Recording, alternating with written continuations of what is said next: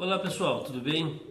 Dando sequência à nossa série de vídeos, vamos falar hoje sobre a pensão alimentícia, prevista no artigo mil seiscentos e noventa e quatro ao artigo mil setecentos e dez do Código Civil.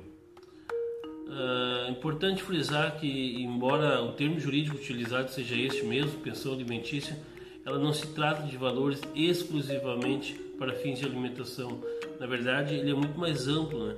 A pensão alimentícia são os valores necessários para a subsistência do filho ou do cônjuge, né? Subsistência de uma forma geral, a alimentação, saúde, lazer, educação e assim por diante. Como é que é fixado esses alimentos?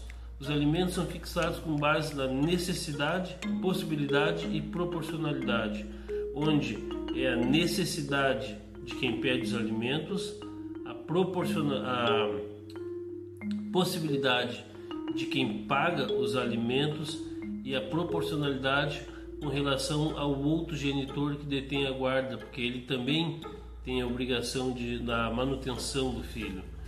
Uma vez fixados os alimentos, ele pode ser alterado, esses valores, a se modificar a situação com relação à que estava quando foi fixado.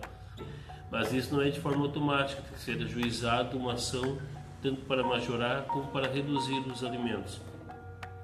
Ah, uma dúvida que acontece seguidamente ali: ah, o meu filho completou dezoito anos ou completou vinte e quatro anos, eu devo parar de pagar pensão, é automático? Não, não é automático.